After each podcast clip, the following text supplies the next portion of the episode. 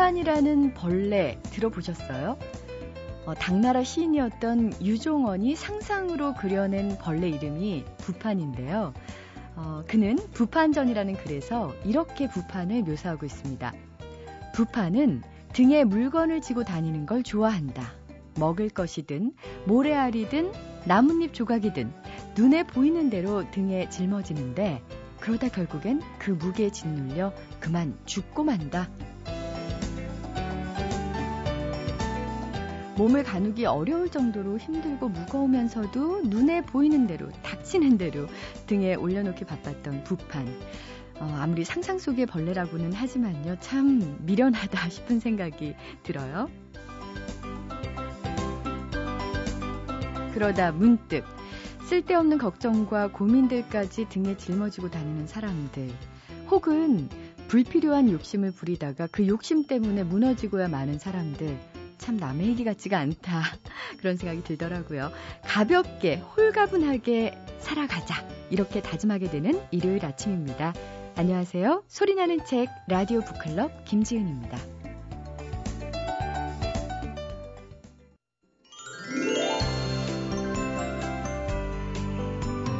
전통적으로 가을은요, 소설과 에세이가 강세를 보이는 계절이라고 하죠. 근데 올 가을은 이례적으로요, 인문학 열풍이 서정가를 주도했어요. 마이클 샌델의 정의란 무엇인가가 60만 부가 판매됐는가 하면 공감의 시대, 또 자유, 정치를 말하다 이런 인문 또 사회 서적들이 베스트셀러가 됐는데 우리 책마을 소식에서 소개해드린 책이 꽤 있어서 참 반갑더라고요. 역시 참 책을 보는 눈이 있으시다니까 이분 세종대학교 만화 애니메이션 학과의 한창한 교수와 함께 합니다. 안녕하세요. 네, 안녕하세요. 야, 이 정의란 무엇인가를 필두로 올가을 참 인문학 열풍이 거셌어요. 그렇죠. 네. 이유가 어디 있을까요? 아, 정의란 무엇인가라는 책을 어떤 분은 그러시더라고. 정의가 없는 세상이라 정의가 없어서 정의란 무엇인가를 나오는 게 아니냐라는 음. 얘기도 있고 또 어떤 분들은 정의가 무엇인지를 이제 사람들이 조금씩 아는 세상이 된 게 아니냐. 뭐 이렇게 얘기하는 분도 계시고요. 네. 근데 이제 제가 제가 볼 때 인문학 얘기라는 거는 스스로가 사람들이 자기에 대한 깊이를 필요하던 시기가 되지 않았나 싶은 생각이 네. 듭니다. 인문학은 정말 인간이 인간다워지려면 무엇이 필요한가를 그렇죠. 끊임없이 묻게 되는 네. 예, 그런... 일반적으로 사람들이 책을 읽을 때요. 대중 서적을 많이 읽는 거는 남한테 얘기를 하려고 많이 읽어요. 그런데 내가 이거 읽었어. 그렇죠. 그러려고. 예, 그리고 다른 사람 대화에 끼어들기 위해서 많이 읽는데 일종의 인증샷 같은 거군요. 인증 독서네. 인증 그렇죠? 독서. 그런데 이제 인문학은 자기가 자기한테 책을 읽어주는 거거든요. 아, 어쩜 이렇게 표현이 절묘할까, 우리 한창원 교수님은요. 감사합니다. 네. 네. 자, 오늘 책 소개 네. 기대하겠습니다. 네. 자, 오늘은 앤 패디먼, 아주 유명한 에세이스트입니다. 미국의. 그분이 쓴 실화, 탐사문학이라 불리우는 리아의 나라라는 책입니다. 탐사문학? 네. 아, 예. 9년 동안 추적해서 있었던 일을 그대로 쓴 책인데요. 뭘 추적했나요? 몽족, 라오스에 사는 종족입니다. 몽족이라는 족이 있는데요. 네. 라오스 사는 그 몽족의 한 여자아이가 미국으로 이민 온 다음에 미국에서 태어났습니다. 생후 3개월 때 갑자기 언니의 문 닫는 소리에 놀래서 발작을 일으키죠. 아. 근데 그 발작을 일으킨 아이를 치료해 가는 과정이 9년 걸립니다. 그래요. 미국 의사들은 이 아이의 간질이라는 병은 약만 제대로 투입하면 평생 괜찮다. 우리가 주는 약을 투입만 해라. 이렇게 얘기하는 거고 그 몽족의 엄마와 아빠는 몽족이 가지고 있는 종교가 있습니다. 그 신앙이 있죠. 그렇죠. 그 문화가 있죠. 그러니까 아이를 그런 치료를 안 하고 신이 도와줄 거라 믿는 아, 거죠. 예. 그래서 아이한테 처음에 의사 처방대로 약을 줬더니 초기에는 약을 이 부작용이 좀 있었던 거예요. 애가 네. 힘들어하니까 거봐라. 우리 신이 이 아이한테 그렇게 하지 말라고 그런다. 음. 그래서 부모는 약을 안 주는 거죠. 네. 근데 아이가 점점 차도가 안 생기는 거예요. 예. 그러니까 의사들은 약을 더 늘려가는 거죠. 결국은 그래서 아이가 식물 인간이 돼버린다. 어떡해요. 서로가 다 지는 게임을 해버렸다는 이야기. 서로의 아, 문화를 진짜? 너무 이해 못했기 때문에. 네. 저도 가만히 보니까 그 클로드 레비, 레비스트로스라는 슬픈 열대라는 책이 있죠. 그럴 때 거기서 그런 얘기합니다. 우리는 문명이라는 얘기를 할 때 다른 사람의 문화를 이해하지 못하는 이야기다. 아... 그 클로드 레비스트로스가 30살에 교수가 된 다음에요. 그거를 때려치고 원시림에 들어가서 원시민들과 살면서 네. 그 사람 원주민들과 살면서 그들의 문화를 이해하려고 하죠. 그때 가장 먼저 놀랬던 게 그런 거래요. 아, 백인들은요. 노예를 잡으면 원주민들을 잡으면 생식 기능도 확인한대요. 노예 수가 늘어나야 되니까. 어머나. 그런데 이 사람들은 백인을 잡잖아요. 네. 그러면 땅에다 얼굴만 내놓고 다 묻는답니다. 왜요? 이게 사람인지 신인지 알기 위해서. 신이면 살아남는다는 거죠. 아, 아. 그러니까 자기와 똑같은 모양을 가진 사람을 봤을 때 그 사람은 과연 신이 아닐까라는 의혹도 갖는다는 거죠. 근데 그러면, 우리들은 그걸 어. 모를 때는 그렇게 묻는 게 미개하고 문명이 아니라고 생각하지만 그들한테는 그게 문명이라는 거죠. 음, 갑자기 그 생각이 드네요. 그 왜 요즘에 음, 특히 헐리우드 스타들이 입양 많이 하잖아요. 그렇죠. 특히 이제 네. 우리가 흔히 못 사는 나라라고 음. 부르는 그 가정 환경이 어려운. 그렇죠. 근데 어떤 사회학자 그 얘기를 하더라고요.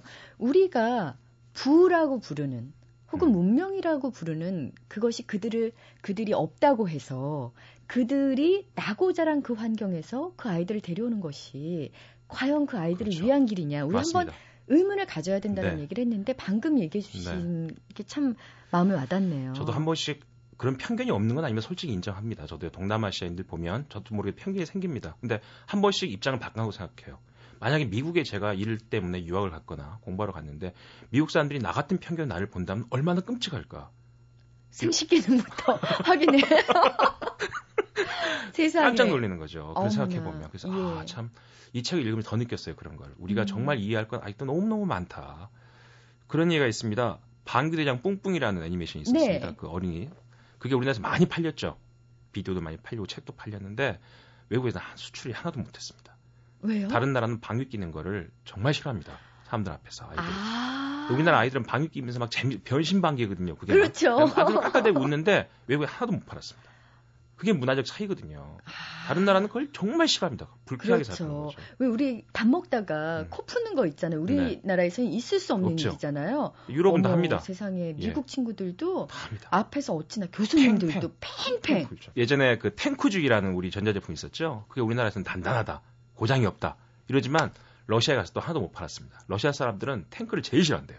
전쟁을 전쟁을 의미하니까 하도 내전을 많이 그렇죠. 겪었으니까 그런 문화적 차이를 이해하지 못하면 앞으로 우리가 더 힘들게 살 세상은 더 가까워지고 있는데 네. 어떤 책처럼 세계는 평평해지고 더 가까워지고 있는데 그런 문화적 차이를 극복하지 못하면 우리 스스로가 더 힘들어지게 특히 우리나라 같이 현재 결혼하는 사람들의 12%가 국제 결혼이고 네. 외국 사람들이 150만 명을 넘게 있는데 바로 그런 나라에 사는 우리이기 때문에 이런 책을 통해서 문화에 대한 차이가 얼마나 서로 지는 게임인가를 다시 한번 음. 경험해 본 시간이 되죠. 됐으면 하는 바람으로 네. 책을 소개했습니다. 앤 패디먼의 탐사문학, 네. 리아의 나라의 몽족 아이와 미국인 의사. 로 대표되는 두 문화의 충돌 그렇죠. 과정을 그린 거죠. 예전에 우리도 허준이란 드라마 보면 그러잖아요. 우리 정말 병을 고치려면 몸을 갈라서 안에 기관들의 위치를 알아야 되겠는데 알 수가 없으니까 그쵸. 스승이 직접 돌아가시면서 내 몸을 갈라라 그랬지 맞아요. 내 몸을 예. 해부해라 네. 이런 유언을 남기죠. 그 당시에 아. 조선 후기만 하더라도 칼을 댄다는 거는 신체 발부 수지 부모다. 네. 이런 어려운 얘기를 통해서라도 칼을 못 대게 하니까. 네. 하지만 그렇게 해야지만 되잖아요. 그런 문화적 차이 한번 천천히 읽어보시면 잘 읽히고요 책도요. 네. 많은 공감을 할 책이어서 소개했습니다. 특히 우리 다문화 가정이. 늘어나고 네. 있는 우리나라에서 어, 그 가정을 보는 주변 분들이 훨씬 더 많이 읽어야 될 책이 아닐까 네. 싶, 습니다 리아의 나라 한창환 교수님의 추천작입니다. 고맙습니다. 네, 감사합니다.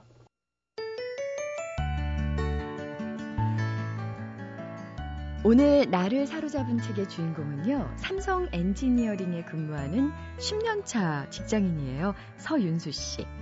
아침 7시에 출근해서 밤 9시, 10시가 될 때까지 퇴근을 못할 때가 많기 때문에 평일에는 개인 시간이 거의 없다 그래요. 그래서 하루 중에 가장 소중한 시간은 아침에 출근할 때 지하철에서 보내는 시간이라고 합니다. 집과 회사가 한 40분 정도의 거리인데요. 이 40분 동안 꼭 독서를 하신다고 하거든요. 근데 한 가지 걱정이 생겼대요. 공교롭게도 회사가 집 근처로 곧 이전을 하기 때문에 지하철에서 독서를 하기 위해서는 오히려 회사에서 좀 떨어진 곳으로 이사를 해야 되는 거 아닌가 이렇게 고민을 하고 계신다고 하는데 참 남다른 고민이죠. 어, 책은 도서관에서 한 달에 한 두 번 정도 빌려서 읽는데 최근에는 아랍권 사업주들과 함께하는 일이 많아서 중동의 역사나 문화와 관련된 책들을 읽고 계시다고 합니다. 자, 이 시간에 꼭 소개하고 싶은 책은 하지만 따로 있다고 하는데요. 어떤 책일까요? 헤르만 헤스의 데미안입니다. 이 책은 중학교 시절에 제가 좋아하던 선생님께서 한번 읽어보라고 선물로 권해주셨던 책인데요. 싱클레어라는 소년의 어떤 성장기를 다루고 있죠. 사춘기 소년이 방황하고 갈등하고 그러면서 어른이 되어가면서 자아를 찾게 되는 과정이고 그 속에서 데미안이라는 친구를 만나고 그 영향을 받으면서 그렇게 커가는 성장기를 다룬 그런 내용입니다. 제가 한 네다섯 번 정도 읽었는데요. 그때마다 뭔가 공감할 수 있는 부분들이 있었던 것 같아요. 예를 들어 이제 중학교 시절에는 이 책의 시작에 그런 내용이 있잖아요. 그 싱클레어가 이제 나쁜 친구한테 또 그하고 또 어울리기 위해서 거짓말을 하고 약점 잡혀가지고 더 힘든 생활을 하게 되고 그러고 이제 고등학교 때나 대학교 때 같은 경우에도 아무래도 이제 집을 떠나서 혼자 공부하면서 술에 빠지고 방황하고 그러면서 이제 자아를 깨쳐가는 과정들이 저 같은 경우에도 이제 혼자 이제 서울에 와가지고 공부를 하면서 많이 외롭고 했었거든요. 그럴 때 뭔가 아 비슷한 게 있구나. 뭔가 공감할 수 있는 부분들이 그것도 이제 시점마다 하나씩 있었다는 것들이 고전이 가지는 매력인 것 같고요. 그렇죠. 어, 21년 전에 중학생이었던 우리 서윤수 씨가 데미안을 어떻게 알게 됐느냐. 당시 학교에서 제일 인기가 많았던 여자 국사 선생님이 데미안을 선물로 주셨대요. 그래서 21년 전에 받았던 그 책을 아직도 그대로 가지고 어, 계시는데요. 그 외 손바닥만한 문고판 기억나시죠? 워낙 책이 오래돼서 색깔도 누렇게 바랬고 그렇지만 그때의 추억을 생각하면서 지금껏 버리지 않고 몇 번씩 다시 읽으셨다고 합니다. 그 중에서도요, 음, 주인공 싱클레어가 방황하는 순간에 데미안이 건네준 이 편지 내용이 윤수 씨는 가장 기억에 남으신데요. 나는 그 종이에 시선을 던지는 순간 그 중의 한마디에 끌려들어 깜짝 놀라서 읽었다. 내 가슴은 냉기를 뒤집어 쓴 것처럼 운명 앞에서 오그라들었다. 새는 알을 깨고 나온다. 알은 새의 세계다. 태어나려는 자는 한 세계를 파괴해야만 한다. 새는 신에게로 날아간다. 그 신의 이름은 아프락사스다. 나는 몇 번이고 그 글을 읽고 깊은 생각에 잠겼다. 의심할 여지가 없었다. 그것은 데미안의 답장이었다. 데미안에 나오는 가장 유명한 구절 중의 하나죠. 읽을 때마다 참 다시 한번 어, 나를 되돌아보게 되는 그런 내용인데요. 윤수 씨는 데미안과 싱클레어의 우정을 보면서 어떤 걸 느끼셨을까요? 이제 뭐 사회생활도 오래 하고 가정도 있고 그러다 보니까 참 생활 자체가 단순해지고 있어요. 집, 회사, 집, 회사 이러다 보니까 많은 것들 을 잊고 사는 것 같아요. 그래서 현재 이제 제가 이제 갖고 있는 이제 고민 중에 하나는요. 이 책 속에서 어떤 데미안의 역할 같아요. 실제로 데미안이 있었기에 싱클레어가 어떤 갈등을 극복하고 자아를 형성해 나가고 그랬던 것 같고 결국 데미안은 훌륭한 그의 멘토였던 거였죠. 제가 좀 따르고 싶은 뭐 회사 속에서나 인생에서나 많은 선배들을 좀 찾고 싶고 멘토로서 롤모델을 삼고 싶고요. 또한 이제 제게 어떤 이제 업무적인 것뿐만 아니라 조그만 인간적인 모습에서라도 좀 가르침을 줄 수 있고 배울 수 있는 좀 그런 이제 멘토가 되고 싶다는 게 제 바람입니다. 현재는. MBC 라디오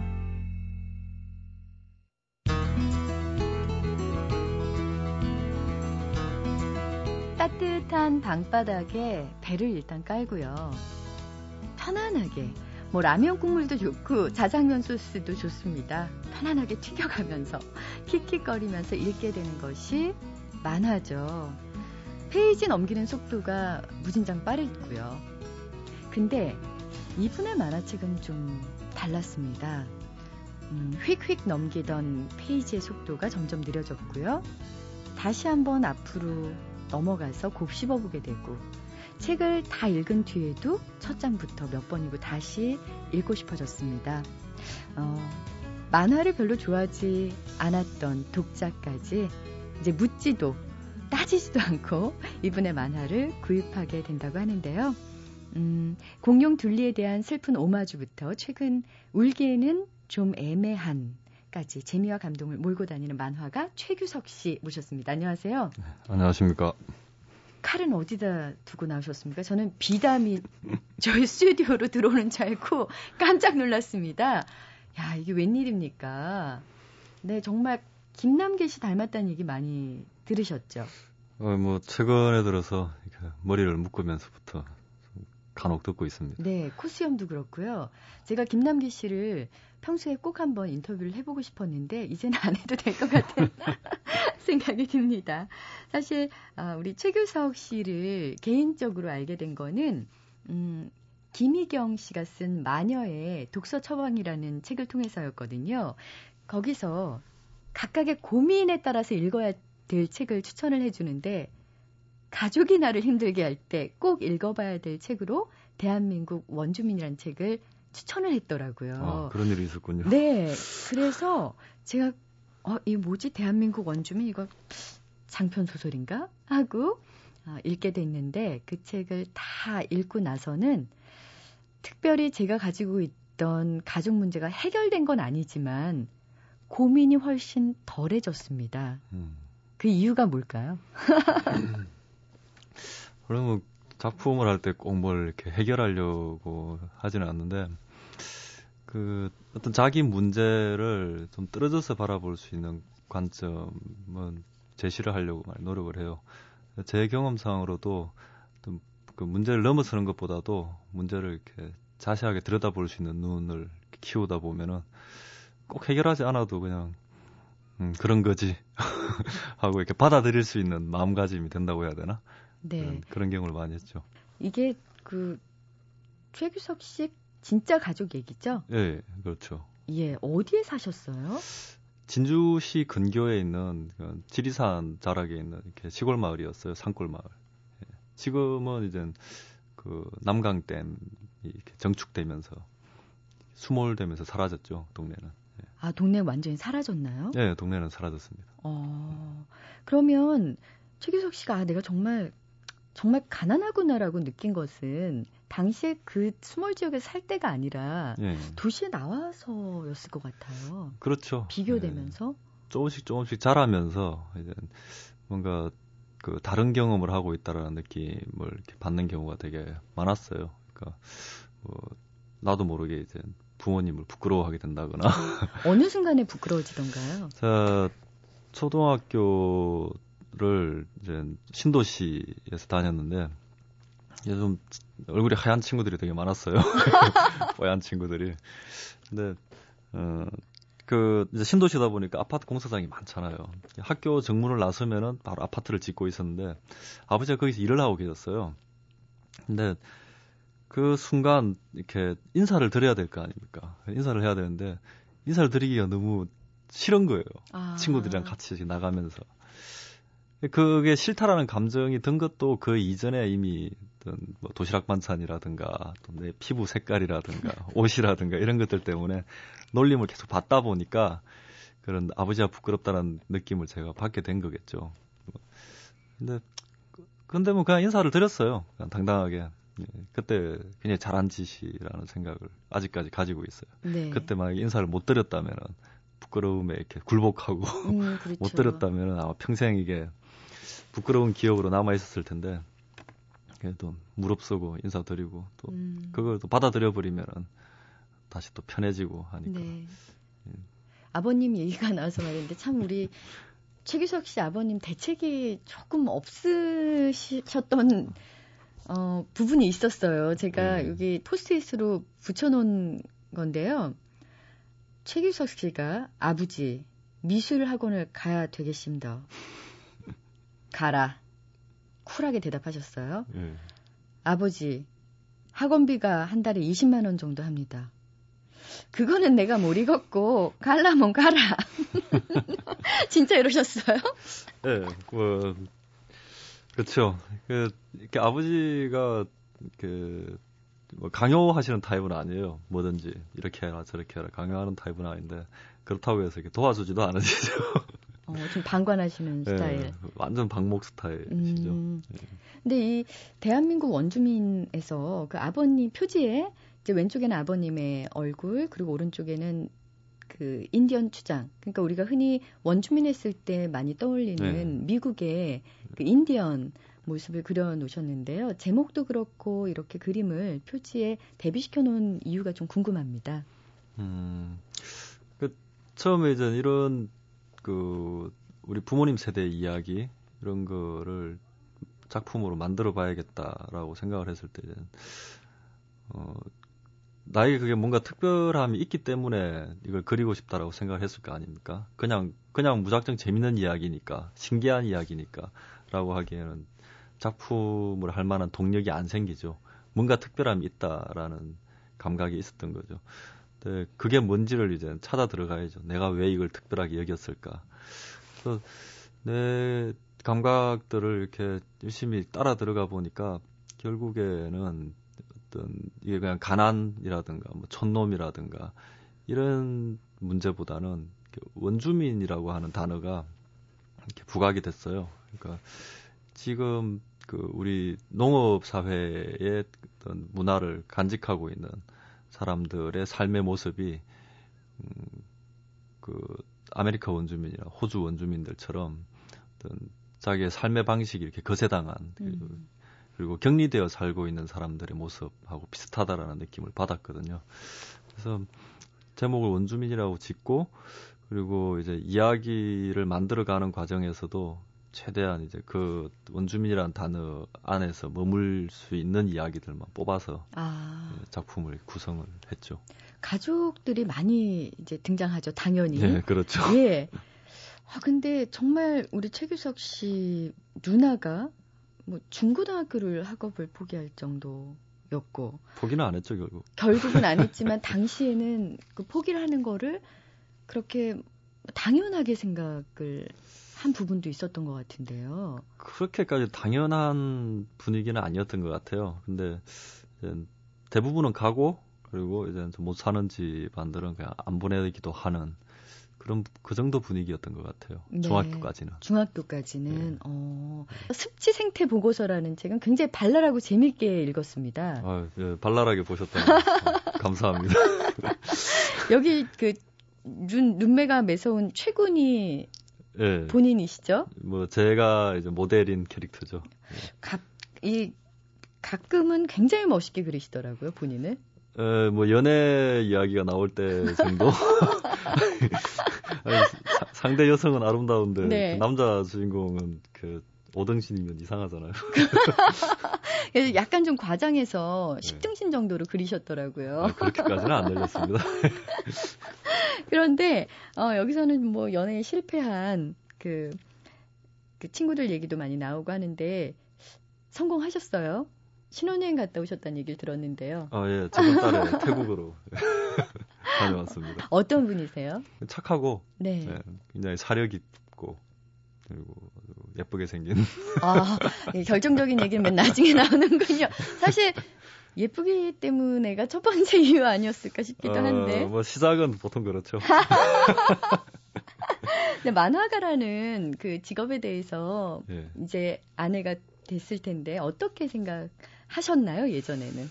음, 그그좀 집안 문화가 약간 좀 독특하더라고요. 만화 그리는 동료들이 결혼을 할때 그 직업 때문에 조금 그 애로사항이 이렇게 꼽, 꼽히는 경우가 있는데 이상하게 저 저희 이제 아내 집안 분위기는 만화가에 대해서 굉장히 우호적인. 아 그래요? 아버님도 이제 어릴 때부터 만화 팬이고 연세가 드셔서도 계속 이렇게 만화를 챙겨 보시는 그래요. 네, 그런 타입이고 해서 굉장히 뭐 환대를 받았죠. 이게 웬일입니까? 이건 만화가를 직업으로 갖는 친구들 얘기를 네. 들으면 참 애로사항이 많던데 네, 그런 그렇죠. 면에서는 굉장히 행운이었다는 생각이 드는데요. 네. 예, 최규석 씨는 어릴 때 어떤 만화책 보면서 성장하셨어요? 뭐 보통 제 또래의 친구들이 보는 만화책을 거의 뭐 똑같이 봤죠. 뭐 특별히 더 찾아볼 수 있는 그런 뭐 환경도 아니었고 대신에 이제는 똑같이 본 작품들 중에서 이제 더 감동을 받고 덜 감동을 받은 음. 이런 편차가 있겠죠. 지금도 만약에 권한다면 네. 어떤 책을 권할 수 있을까요? 뭐 최근 만화 작품이라고 하면은 그 지금 챙겨보고 있는 게 그 일본 만화인데요. 사채꾼 오시지마라는. 네, 무슨 뜻이에요? 그 사채를 놓는 네, 사채 사업자가 주인공입니다. 아, 그래요? 네. 근데 그 사람에게 이제 돈을 빌리는 사람들의 이야기예요. 그 일본 사채 이자율이 아마 20몇 퍼센트 되는 걸로 알고 있는데 예. 한국보다는 그래도 한참 낮죠. 근데 그 20몇 퍼센트의 이자로 인해서 이 사람들이 얼마나 빠르게 인생이 망가져 가는지를 좀 르포 방식에 가깝게 네. 예, 굉장히 세밀하게 보여져요. 음. 예. 그래서 지금까지 대중문화에서 그려졌던 어떤 사채를 빌리는 사람과 그리고 사채 사업자들의 어떤 도식적인 관계 이런 거는 전혀 나오질 않고 그러니까 돈을 빌리는 사람들의 어떤 사정 음. 그 사정이 꼭 이렇게 아름답지만 않도 않아요. 그러니까, 그렇겠죠. 예, 뭐 빠진꼴을 하기 위해서 빌린다거나 그렇게 해서 인생이 얼마나 빨리 이렇게 망가져 가는지를 음. 보여줘요. 근데 이게 그 개인의 책임도 물론 있지만은 사회적인 책임까지 그 한 개인에게 얼마나 많은 영향을 미치는지를 차가운 눈으로 보여줍니다. 음. 감정적인 어떤 그런 표현을 쓰지 않으면서. 네. 그게 어떤 사회의 모습을 그려내는 대중문화의 어떤 한 방식, 새로운 방식을 보여주지 않나. 음. 그런 생각을 하죠. 우리나라 만화가 중에서는 어떤 네. 만화가 좋아하세요? 어, 한국 작가 중에서 이제 최근 요몇 년 동안 관심을 갖는 분들은 김수박 작가라거나 아. 네, 아, 시는군요 네. 이름이 네. 어떻게 한 번만 들어도 잊혀지지 않는 수박이잖아요. 김수박 네. 작가. 김수박 작가라거나 그리고 이제 웹툰 쪽에서 이제 활동하고 있는 이제 젊은 작가들, 뭐 주호민 씨라든가 뭐 하일권 작가, 네. 뭐 이런 분들 작품 보면서 자극도 많이 받고. 음, 그분들도 아마 최규석 씨 작품 보면서 자극 많이 받았을 텐데 저는 이 공룡 둘리에 대한 슬픈 오마주를 보고 사실 굉장히 충격을 받았어요. 음, 내용을 최규석 씨가 잠깐 소개해 주시면 어떨까요? 어, 예, 단편집이고요. 네. 대학교 때 그렸던 이런저런 이제 과제 용도로 그렸던 것도 있고 뭐 공모전 용도로 그렸던 것도 있는데 표제작인 공룡 둘리 같은 경우는 어, 둘리가 나이를 많이 먹었다라는 설정하에 그리고 초능력을 잃었 이런 상태에서 어떻게 살고 있을 것인가를 상상해서 그린 거죠. 그래서 뭐 둘리가 원래 이제 남 도와주는 거 좋아하고 그렇게 영악하지는 못하고 그리고 어, 사람도 아니고 하니까 제대로 살기는 참 힘들 것이다. 음, 그런 상상을. 네, 라는 가정하에 이제 좀 끔찍하게 미래상을 그린 거죠. 어, 그 외에도 참 소개하고 싶은 만화가 많은데, 그, 백도 씨 잠깐만 언급하고 넘어가겠습니다. 예. 어, 6월 민주항쟁에 대해서 그 그린 만화인데요. 제목 백도 씨 한 이유 좀 여쭤볼게요. 제목은 굉장히 늦게 나왔어요. 그리고 제가 작품 구상을 할 때 힘이 들어갈 만한 대사들을 미리 이렇게 좀 뽑아놓는 경향이 있어요. 그, 어떤 씬을 떠올리면서 이 씬에서는 누군가가 이런 말을 한 번쯤 하면 좋지 않을까 하는 음. 이런 것들을 떠올리는데 그 중간에 이제는 장기수의 대사가 나오죠. 물은 뭐 백도씨가 되면 끓는다라는 얘기가 나오는데 그런 대사를 떠올리고 그리고 그 87년 6월 항쟁의 그 발발하는 그 순간 순간이 그 물이 끓어오르기 시작하는 순간하고 이미지가 굉장히 겹친다라는 느낌을 받았어요. 네. 그래서 음, 그 장기수 아저씨 캐릭터의 대사에서 백도씨 부분만 따와서 제목을 심었죠. 음, 이 처음에 어떻게 쓰게 되신 거예요? 왜냐하면 맨 마지막에 예. 좀그 교육적인 내용, 교육용이라는 생각이 예. 드는 노경이가 또 여기 등장하더라고요. 예. 그 민주화운동 개성사업회에서 먼저 제안을 받은 작업이에요.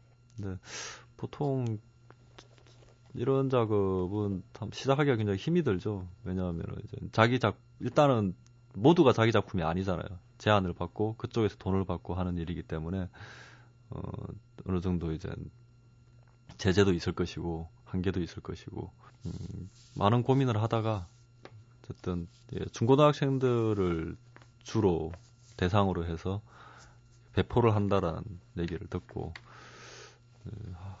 하겠다라는 결심을 내렸죠.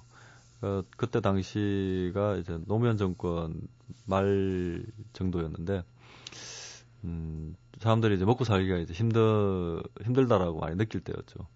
그러다 보니까, 그, 민주주의보다 밥이 더 중요하다라고 하는 어떤 그런 분위기가 굉장히 팽배해 있는 걸 제가 많이 느꼈어요. 그래서 큰일이 났구나. 이대로 가다가 정말 큰일 나겠구나라는 네. 생각이 들어서 젊은 아, 어린 학생들이 한 번쯤 이런 내용을 보면은 조금이라도 음, 분위기를 바꾸는 데 도움이 되지 않을까 그런 약간의 책임감, 네. 네, 불안감 이런 것 때문에 시작을 했죠. 네. 평가는 어떻게 받으셨습니까? 독자들로부터. 어, 애초에 이제 예상을 하기를 음, 보통 이런 어, 정치적인 문제를 정면으로 다루는 작품일 경우에 어, 그 그런 문제들에 이제 관심을 가지고 있는 사람들이 이제 평가를 많이 합니다. 그리고 실제로 그 관심을 가지고 있는 사람들에게밖에 보여지질 않아요. 읽혀지질 않아요. 애초에 제 목표는 어, 정말 이렇게 6월 항쟁을 거의 처음 들어보는 사람들이 이걸 보고 감동을 느끼게 되었으면 좋겠다 싶었죠. 그래서 어, 어떤 리뷰를 받는다면은 사람들이 이렇게 막 한 문 이렇게 한 바닥씩 길게 쓴 리뷰가 아니라 두 줄짜리, 세 줄짜리 그냥 뭐 너무너무 감동적이었어요라든가 이런 게 있다라는 지 전혀 몰랐어요. 라든지 이런 리뷰 짧은 리뷰들이 많기를 이렇게 기대를 했는데 실제로 이 책이 나오고 나서는 긴 리뷰보다는 단 두 문장짜리 리뷰 이런 게 많아 많아가지고 어, 어느 정도 이렇게 목적 달성을 하지 않았나. 네. 제가 제 다른 책들 같은 경우는 독자분들이 굉장히 어, 똑똑하신 분들이 많아요. 문화적 소양이 높으시고. 네, 그래서 리뷰를 굉장히 잘 써주세요. 네. 네 훌륭한, 어, 후, 훌륭한 문장으로 써주시는데, 백도 씨의 경우에는 그런 리뷰들보다는 어떻게 보면 유치하다고 할 수 있을 만한, 그리고, 어, 광주와 6월 항쟁을 이렇게 구분하지 못하는 그런 리뷰들도 굉장히 많이 있었거든요. 네, 그걸 보면서 이런 사람들이 뭔가를 쓰게끔 할 정도로는 음, 힘을 가지고 있구나. 음. 뿌듯하셨겠습니다. 예, 뿌듯했습니다. 예. 최근에 이 울기엔 좀 애매한 책 내셨잖아요. 예. 예. 어, 이 책 내실 때 좀 불안하셨다고요? 다른 책보다? 예, 그렇죠. 이게 보통은 연재를 하는데 연재를 안 하고 내는 거고 하니까 반응을 미리 이렇게 알아볼 수도 없고 그리고 저한테 들어오는 수입 면에서 보통 이렇게 만화는 고려 수입과 네. 인쇄 수입 이렇게 두 개를 같이 봤는데 이건 이제 인쇄 수입밖에 없죠. 그러니까 아 이게 몇 달간의 노동이 수포로 돌아갈 수도 있는 그렇죠. 굉장히 위험한 음. 그런 모험이었죠. 입시 학원이죠. 네, 입시 학원의 어떤 원빈이라는 주인공 그리고 저는 이지현이라는 그 부잣집 딸내미 네. 또 굉장히 좀 마음이 짠해지더라고요. 그리고 까칠한 태식 선생님은 왠지 작가 최군이 아닌가 싶은 생각도 들었는데요. 어, 뭐 성격은 비슷하다고들 하더라고요. 예. 실제 학원에서 아이들 가르쳐 본 경험 있으세요? 예, 예. 한, 한 2년 2년 넘게 했었죠. 네. 음, 거기서 실제로 경험한 게 많이 들어가 있나요? 일단 그 그런 학원 내의 어떤 분위기 이런 것들을 묘사하는 데는 상당히 많이 도움이 됐고요. 네. 캐릭터들. 네. 네. 뭐 간단히 얘기하면 원빈이 어쨌든 이제 어머니와만 살면서 좀 가난한 학생이잖아요. 가난하다고 하기에도 조금 애매한. 애매하고. 그렇지만 네. 부자는 아닌. 네. 보통 저희 같은 사람들이 생각하기에 미대를 가려면 돈이 참 많이 든다. 라는 생각을 갖고 있거든요. 그래도 예체능계 입시 중에서는 가장 싸죠. 아, 그런가요? 네, 뭐 음악이나 무용이나 뭐 이런 거에 음. 비하면은 훨씬 싸죠. 음. 네, 그럼에도 불구하고 원빈 학생 같은 경우에는 어려움이 있잖아요, 진하게. 네. 가정 형편 때문에. 근데 이런 교육 불균형 같은 것에 대해서 어떻게 생각하십니까? 어, 굉장히 그 문제가 있다. 음. 라고 생각을 하고 제 어, 이 작품을 하게 된 그 가장 근본적인 계기도 아마 제가 고등학교 시절에 느꼈던 박탈감. 네. 저도 미술학원을 계속 다니고 싶었거든요. 왜냐하면 내가 미술을 잘한다는 걸 알기 때문에 그 내가 재능이 있구나. 어, 내가 이거는 누구보다도 잘할 수 있는 사람이구나라는 걸 어릴 때 깨달았고 그러면 당연히 어른들이 계속 얘기하잖아요. 잘하는 걸 해라. 그 잘하는 걸로 직업을 삼아라. 이렇게 얘기를 하는데 잘하는 걸 하려고 하다 보니까 돈이 많이 드는 거예요. 그, 그 수학을 잘하는 친구나 그림을 잘 그리는 친구나 근본적으로 똑같은데 왜 수학을 잘하는 친구보다 내가 돈이 더 많이 들어야 되는가? 뭐 그런 불만이 있었죠. 그리고 계속해서 미술, 학원에 가는 게 이제 불 이렇게 막혔 가로 막혔었죠. 몇 번이나 저 좌절하고 그 과정에서 느낀 어떤 그런 불안, 아, 불만 그리고 박탈감 이런 게 계속 눌려 있었던 것 같아요. 네. 만화가 여타 다른 장르, 뭐 영화라든가 다른 뭐 소설이라든가 이런 것과 다른 강점이 있다면 뭘까요? 어, 아까 잠깐 시작할 때 이렇게 말씀을 하신 것 같은데, 음, 이게 이미지 위주의 장르잖아요. 보통 이미지 위주의 장르라고 하면은 그 영화나 드라마 이렇게 시간의 흐름에 따라서 그러니까 시간을 강요받는 장르죠. 감독이 보여주는 시간대대로 독, 그 관객은 봐야 되는데 만화 같은 경우는 이제 이미지 위주의 작품이면서도 시간을 스스로 조절할 수가 있죠. 그러니까 자기 호흡에 맞춰서 장면을 상상할 수가 있고 그리고 이제 그 문장이 가지고 있는 매력들 이런 것들도 얼마든지 집어넣을 수가 있어서 음, 그 텍스트가 주는 어떤 감동 그리고 이미지가 주는 감동을 충분히 극대화할 수 있는 예, 장르. 극대화할 수는 있을 것 같은데 아직 음, 제가 잘하고 있는 것 같아요. 극대화는 사실 독자의 몫인 것 같아요. 음. 예, 저 같은 경우는 이제 만화에 대한 어떤 나름대로의 그 장르가 갖고 있는 한계 이런 것들을 깨준 그런 작품들이었고요. 그리고 정말 다시 생각하게 만드는 그러면서도 보는 재미가 있었던 그런 작품들이어서 참 행복했습니다. 마지막으로 만화가 최규석 씨의 꿈 간단히 듣겠습니다. 꿈이요? 네. 어, 그렇게 뭐 구체적인 꿈은 없고요. 그냥 최대한 나이를 먹어서까지 계속 이렇게 내가 하고 싶어서 하는 작업을 계속 하는 그런 작가. 그 사람이 이제 나이를 먹으면은 자기 이름을 파먹고 사는 이런 시절이 오잖아요.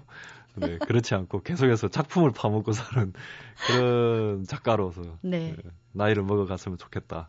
그런 꿈을 가지고 있어요. 저보다 한 20살 많은 분 앞에서 지금 얘기 듣는 것 같습니다. 네. 자, 오늘 북카페 최근에 조, 울기엔 좀 애매한이란 만화책을 펴낸 최규석 씨와 함께 해봤습니다. 자, 오늘 정말 감사합니다. 네, 감사합니다. 손으로 짠 스웨터는 기계로 짠 스웨터보다 더 촘촘하고 튼튼하고 아름답죠. 어떤 제품이든 간에 핸드메이드가 가치를 인정받는 이유는요, 인간의 손이 가진 섬세함 때문인 것 같아요. 또, 제품을 하나의 작품으로 끌어올리는 장인의 노동이 서려있기 때문이겠죠.